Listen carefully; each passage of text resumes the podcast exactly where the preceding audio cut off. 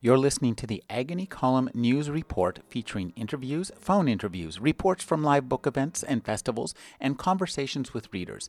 You can find additional news, interviews, book reviews, and more five days a week at the Agony Column website at trashotron.com slash agony.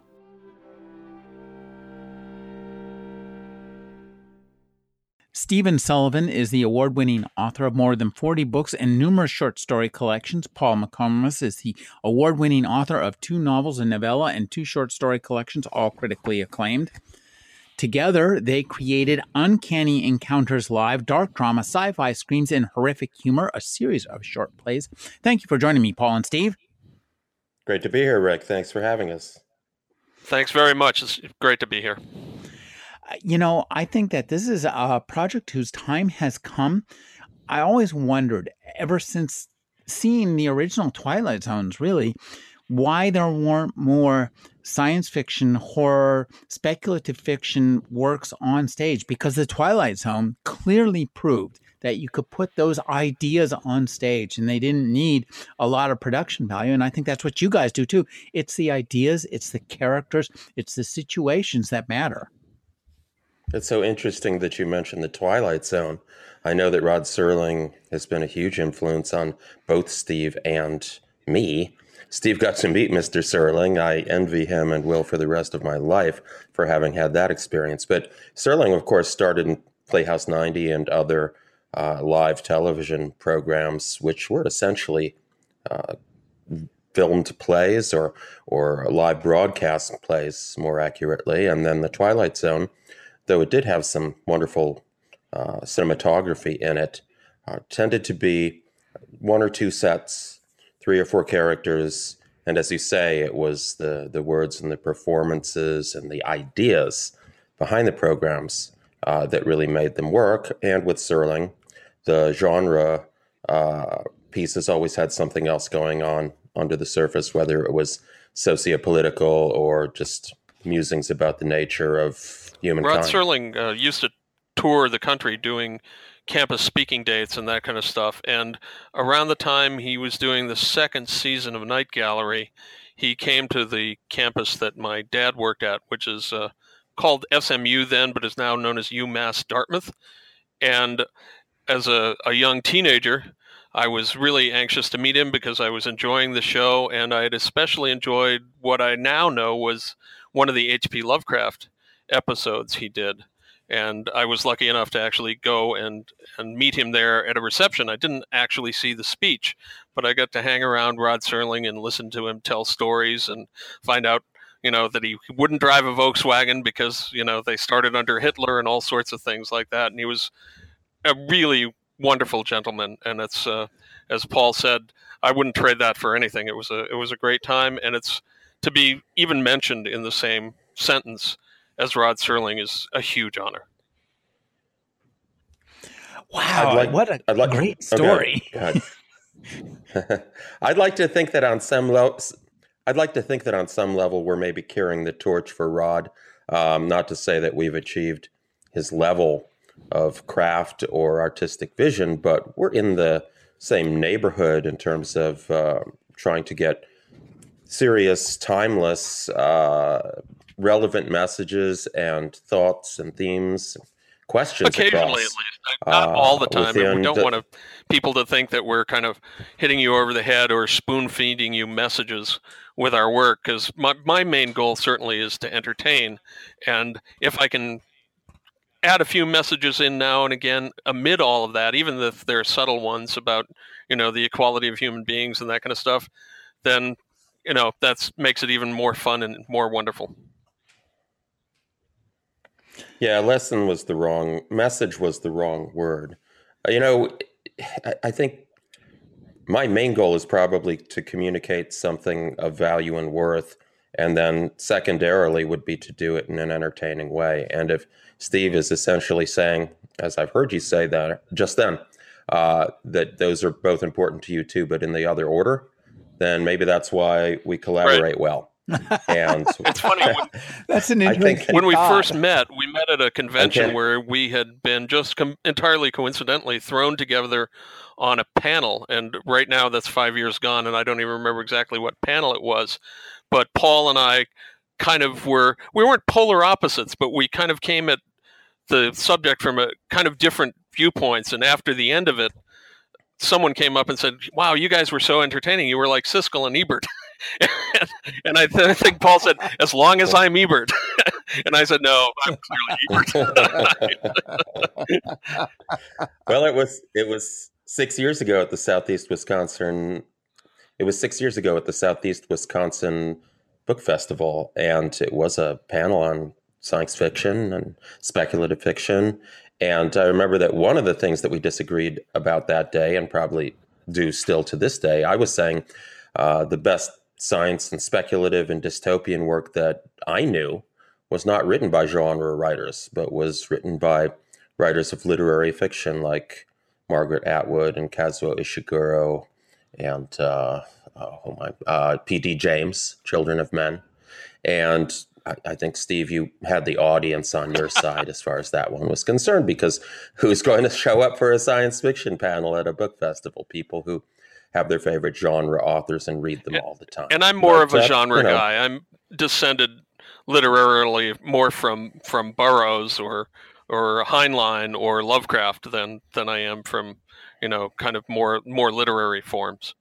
So sometimes I think the literary whereas turns, I have these two doesn't actually come in and focus as hard as it should on some of the subjects, leaving maybe a little too much for the imagination sometimes. Again, not that I want to hit anybody over the head with that. And again, my, my main goal is to entertain, and anything else that, that follows on that in terms of messages is bonus for me.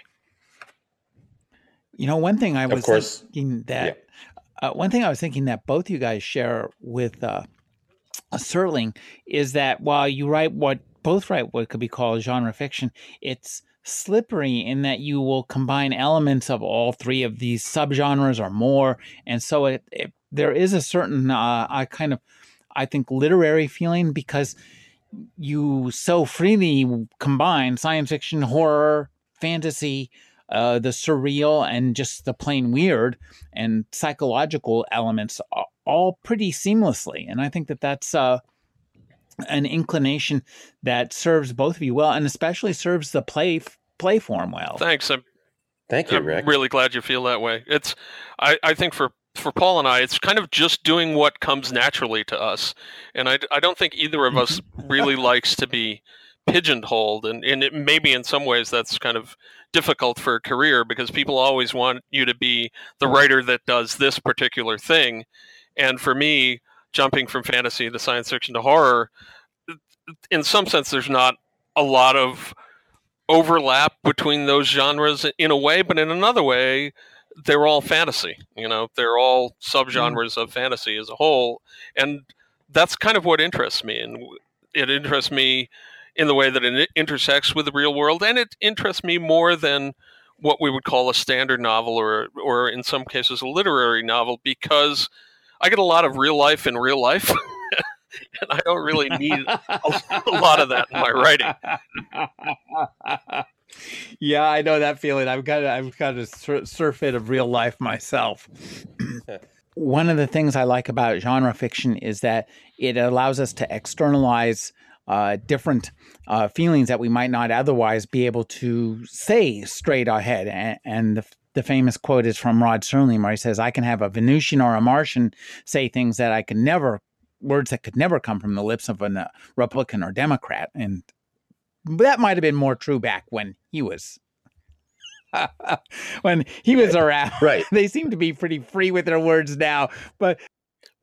Well, between the ne- the network censors and the sponsors, he was constantly uh, fighting for every last line and every last word. You watch an episode like Eye of the Beholder, and he's getting words like uh, segregation and discrimination and, and in there that you would never hear outside the T V news, certainly not within what was supposed to be entertainment. So talk about, uh, uh, Paul, when you start writing a story, do you have an idea as to what you're externalizing when you choose like a trope. And let's just, you take one of the, the uh, stories and uh, plays in here, Call Waiting, which is based on one of your stories.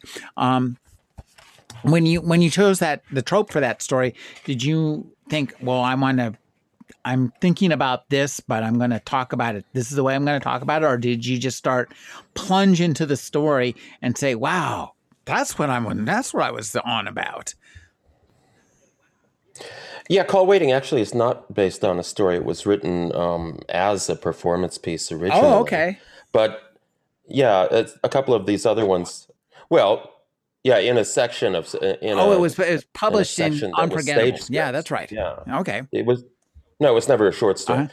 I wrote it and developed it and and performed it as a, a stage piece based on just the notion that the Jekyll and Hyde motif shows up in contemporary dating. And once I had that premise, uh, the rest sort of fell into place. I certainly didn't know how it was going to end uh, until I got there. I I had a premise in mind and I uh, the beginnings of a character, and I started to write. And that's that is the way I write. I don't outline. I don't really plan in advance. I'm continually encouraging my writing students to be open to where the journey takes them and worry less about the destination. I think that makes for organic fiction, organic uh, stage fiction as well.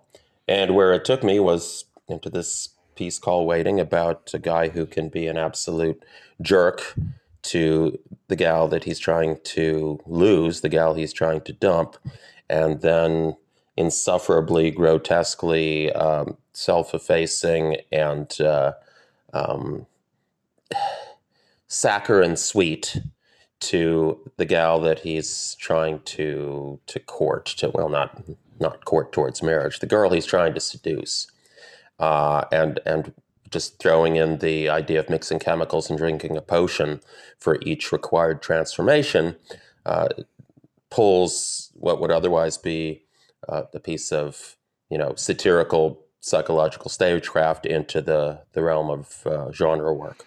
Well, it, it makes it too, I think, and this is important. It makes genre fiction is fun.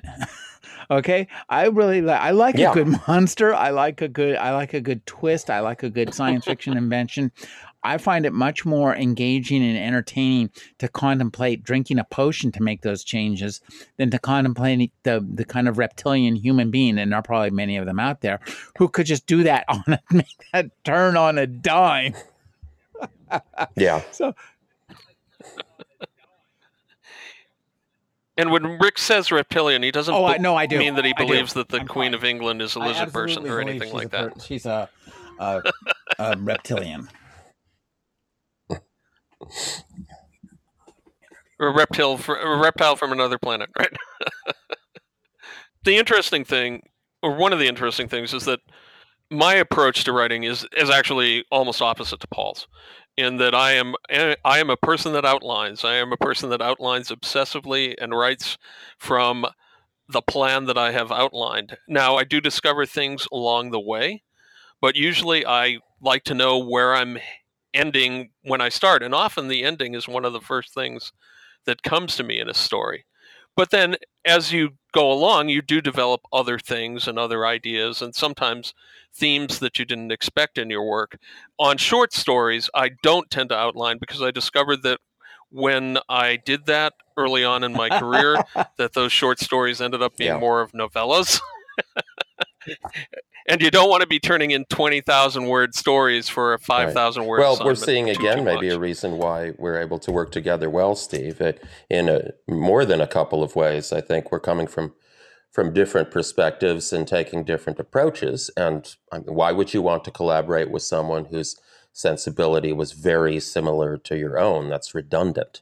Uh, maybe we cover more bases through these differences between us. Now, if you look at yep. the at the pieces uh, just very quickly. One is that Jekyll and Hyde motif.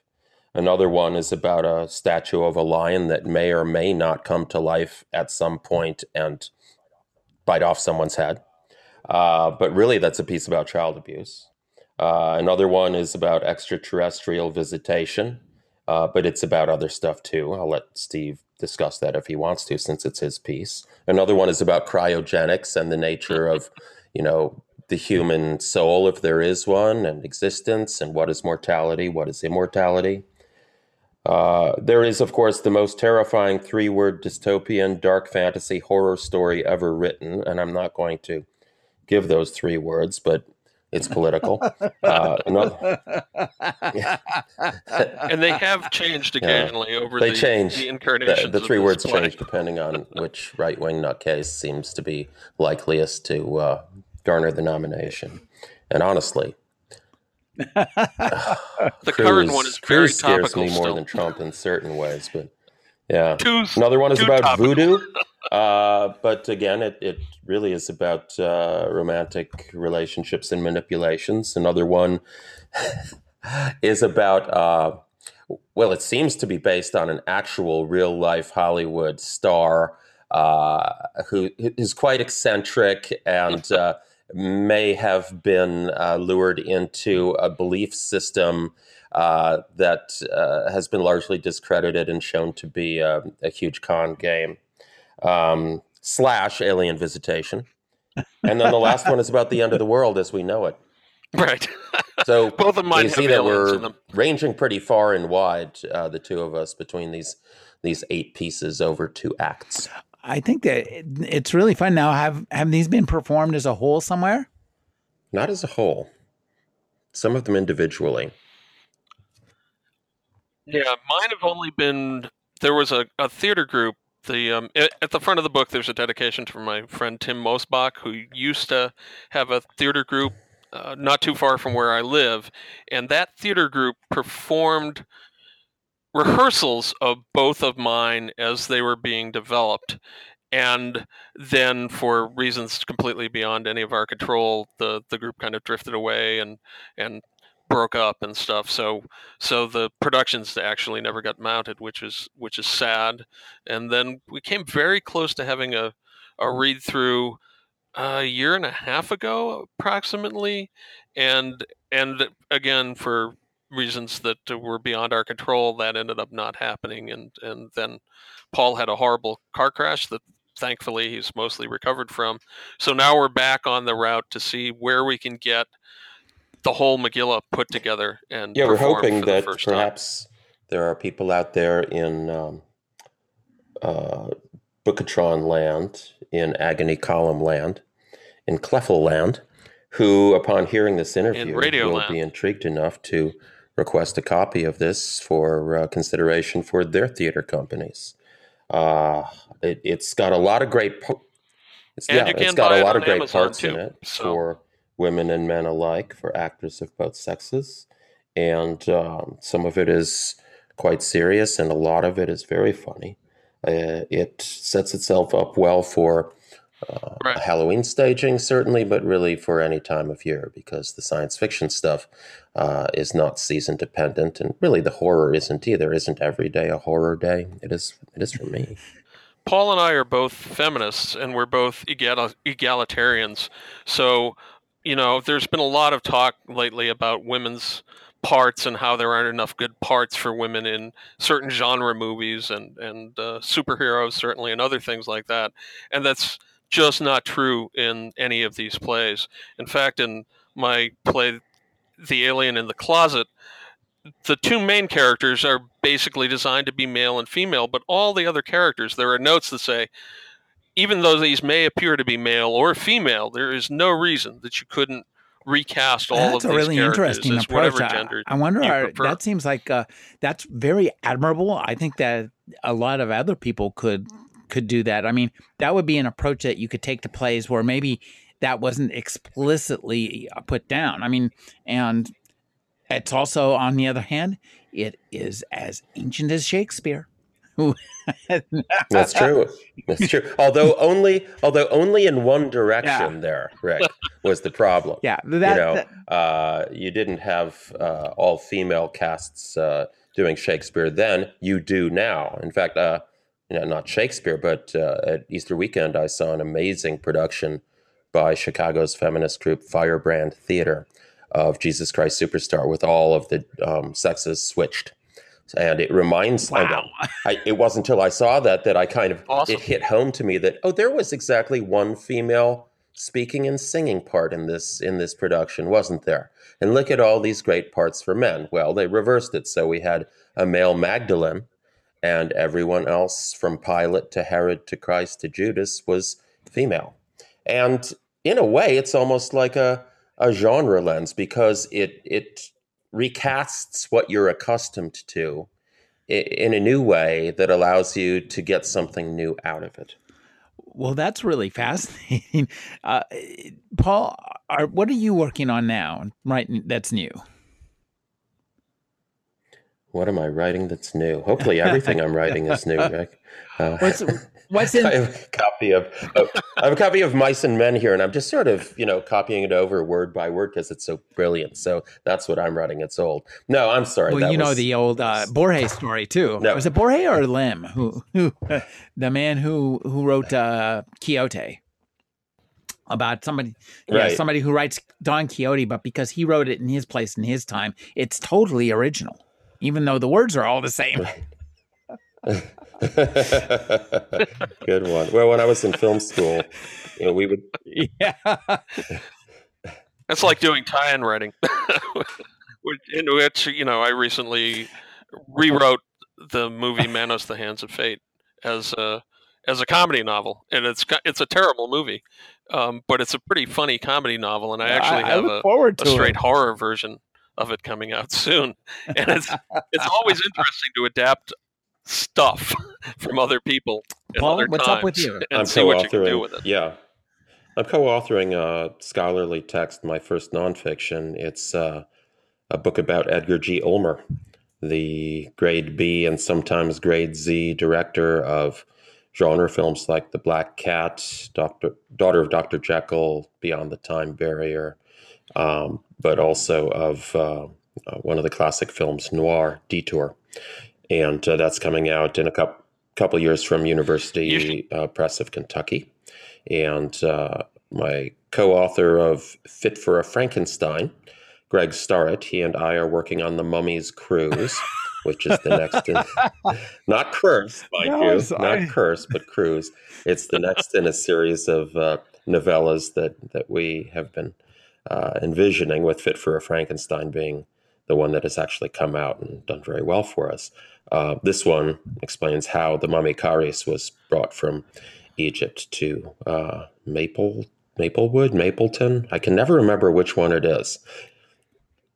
Ton, I think so. Mapleton, U S A. Oh, man, I think it's Mapleton. You know, in one of the movies, there's a scene about a minute and a half long where you see the high priest uh, with the sarcophagus in the hold talking to a ship's steward, and then they're in Mapleton. And that's just a wasted opportunity. Let me tell you, that was one hell of a cruise. All kinds of things happened on that cruise you would not believe. And uh, soon people will be able to read it for themselves. And when Paul mentioned Ur- Ulmer, he should have mentioned that Ulmer is a grade A director of films that often had grade B, C, right. D, or even Z budgets. So he's a brilliant guy that was working well beyond the budgets of a lot of the stuff that he dealt with. And why he and that, appealed to me from the, the time I was really an eleven-year-old making eight millimeter movies in the backyard and in the basement. You know, you would work on that with your friends, and then Shock Theater would come on, and you'd watch Daughter of Doctor Jekyll, and you just sort of think, ah, kindred spirit. I see uh, in this movie that takes place circa nineteen hundred, I see uh, nineteen fifties cars zipping by out the uh, breakfast nook window. Yeah.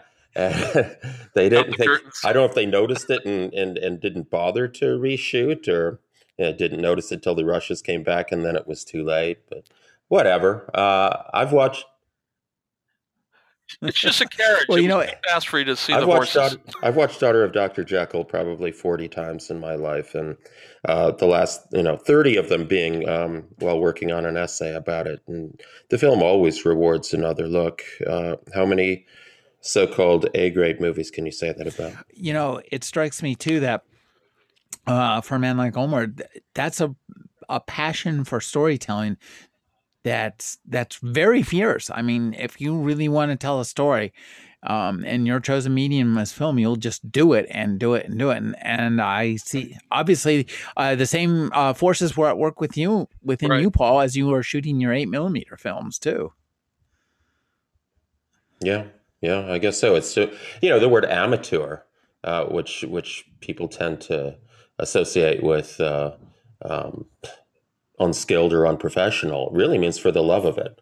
I'd like to think that anyone working in the arts is an amateur, even the so-called professionals. I mean, we're professionals, Steve and I, but we're also amateurs in that we do it for the love of it. And Ulmer was making movies that were getting completed and released, and usually the second or even third bill on a multi-feature, but they were professional. More to the point, they were amateur. He he'd been blackballed early on in um, in Hollywood, and uh, his opportunities were were low to nil.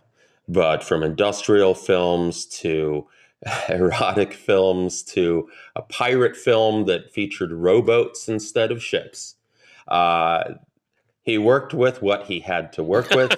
And I always find the results moving, in part because of all of us are the, who are writers are, in some sense, have to be amateurs, because anyone that gets into writing thinking they're going to be Stephen King and make a fortune is almost sure to be sorely disappointed. And it's certainly love that drives me from one project to the next, and, and what I'm interested in, in seeing and exploring, and whether it's giant monsters or werewolves or people that are under the thrall of uh, pseudo-religions and, and pseudoscience, all of that is determined by my love of it rather than, than by external forces. I mean, if we want money, there's always things that you can write that'll bring you money, but they're not things that, that are as close to your heart as the things Certainly that you decide to pursue on your own. Certainly there are people writing formulaically to fit a market niche. Uh, honestly, when when you say, Steve, you, that we could do that if we wanted, I don't actually think we could. I, I think if we tried to, we would end up subverting it. Uh, you know, it, it's like... Tr- Oh, I've it's like trying to write a happy story that's happy from beginning to end. I mean, why would you want to read it? Conflict is the heart of drama. But if you, just as an exercise, if you try to do that, invariably you end up uh, subverting it and, and bringing the snake into the garden. It's so much more interesting once the snake is there. But at the same time, you can do just craft for craft's sake, and the the. You know, I've done a, a reasonable number of tie-in writing, which involves novelizations of movies and those kind of things. And the the joy is always finding the things that you can bring to it and finding the craft in it. And when you're writing for movie scripts, often part of the part of the fun and part of the frustration, too, is trying to make the things that don't work in the original script work in the thing that you're working on. And in some grand way, that's what I did with Manos: The Hands of Fate, which I just found out today has been nominated for a Scribe Award by the International Association of Media Tie-In Writers, which is a, a huge honor. And it's the thing that I'll be doing with the scary version of Manos that is uh, out at, among beta readers right now. Congratulations, so there, there is, Steve. That's there wonderful. You should have ground. told me before the interview. Then I could have said it.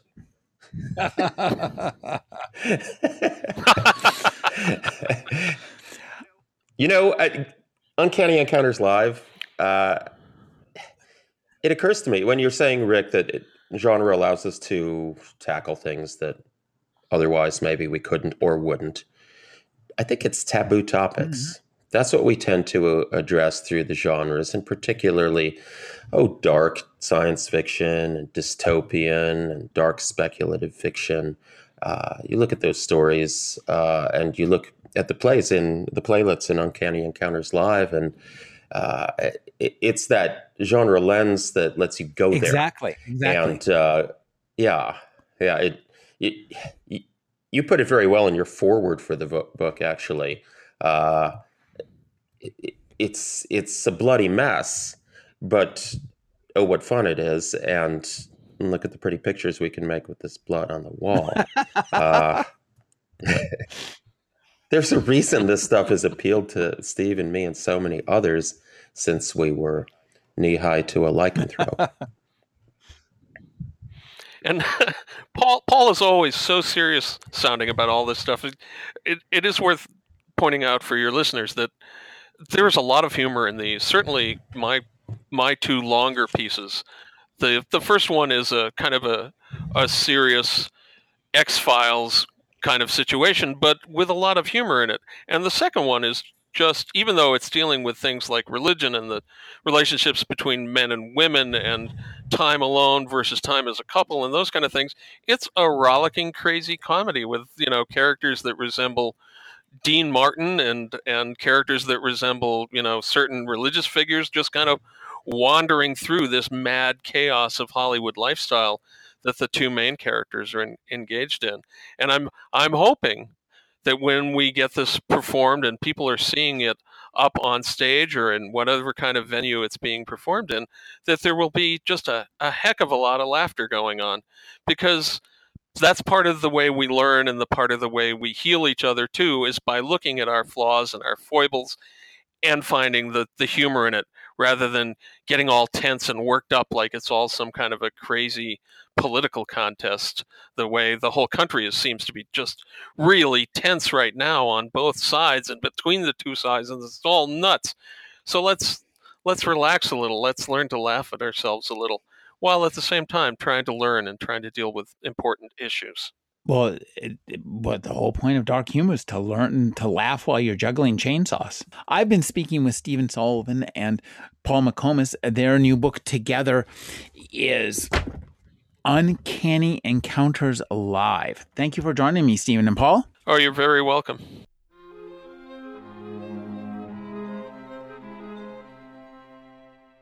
You're listening to the Agony Column News Report, featuring interviews, phone interviews, reports from live book events and festivals, and conversations with readers. You can find additional news, interviews, book reviews, and more five days a week at the Agony Column website at trashotron dot com slash agony.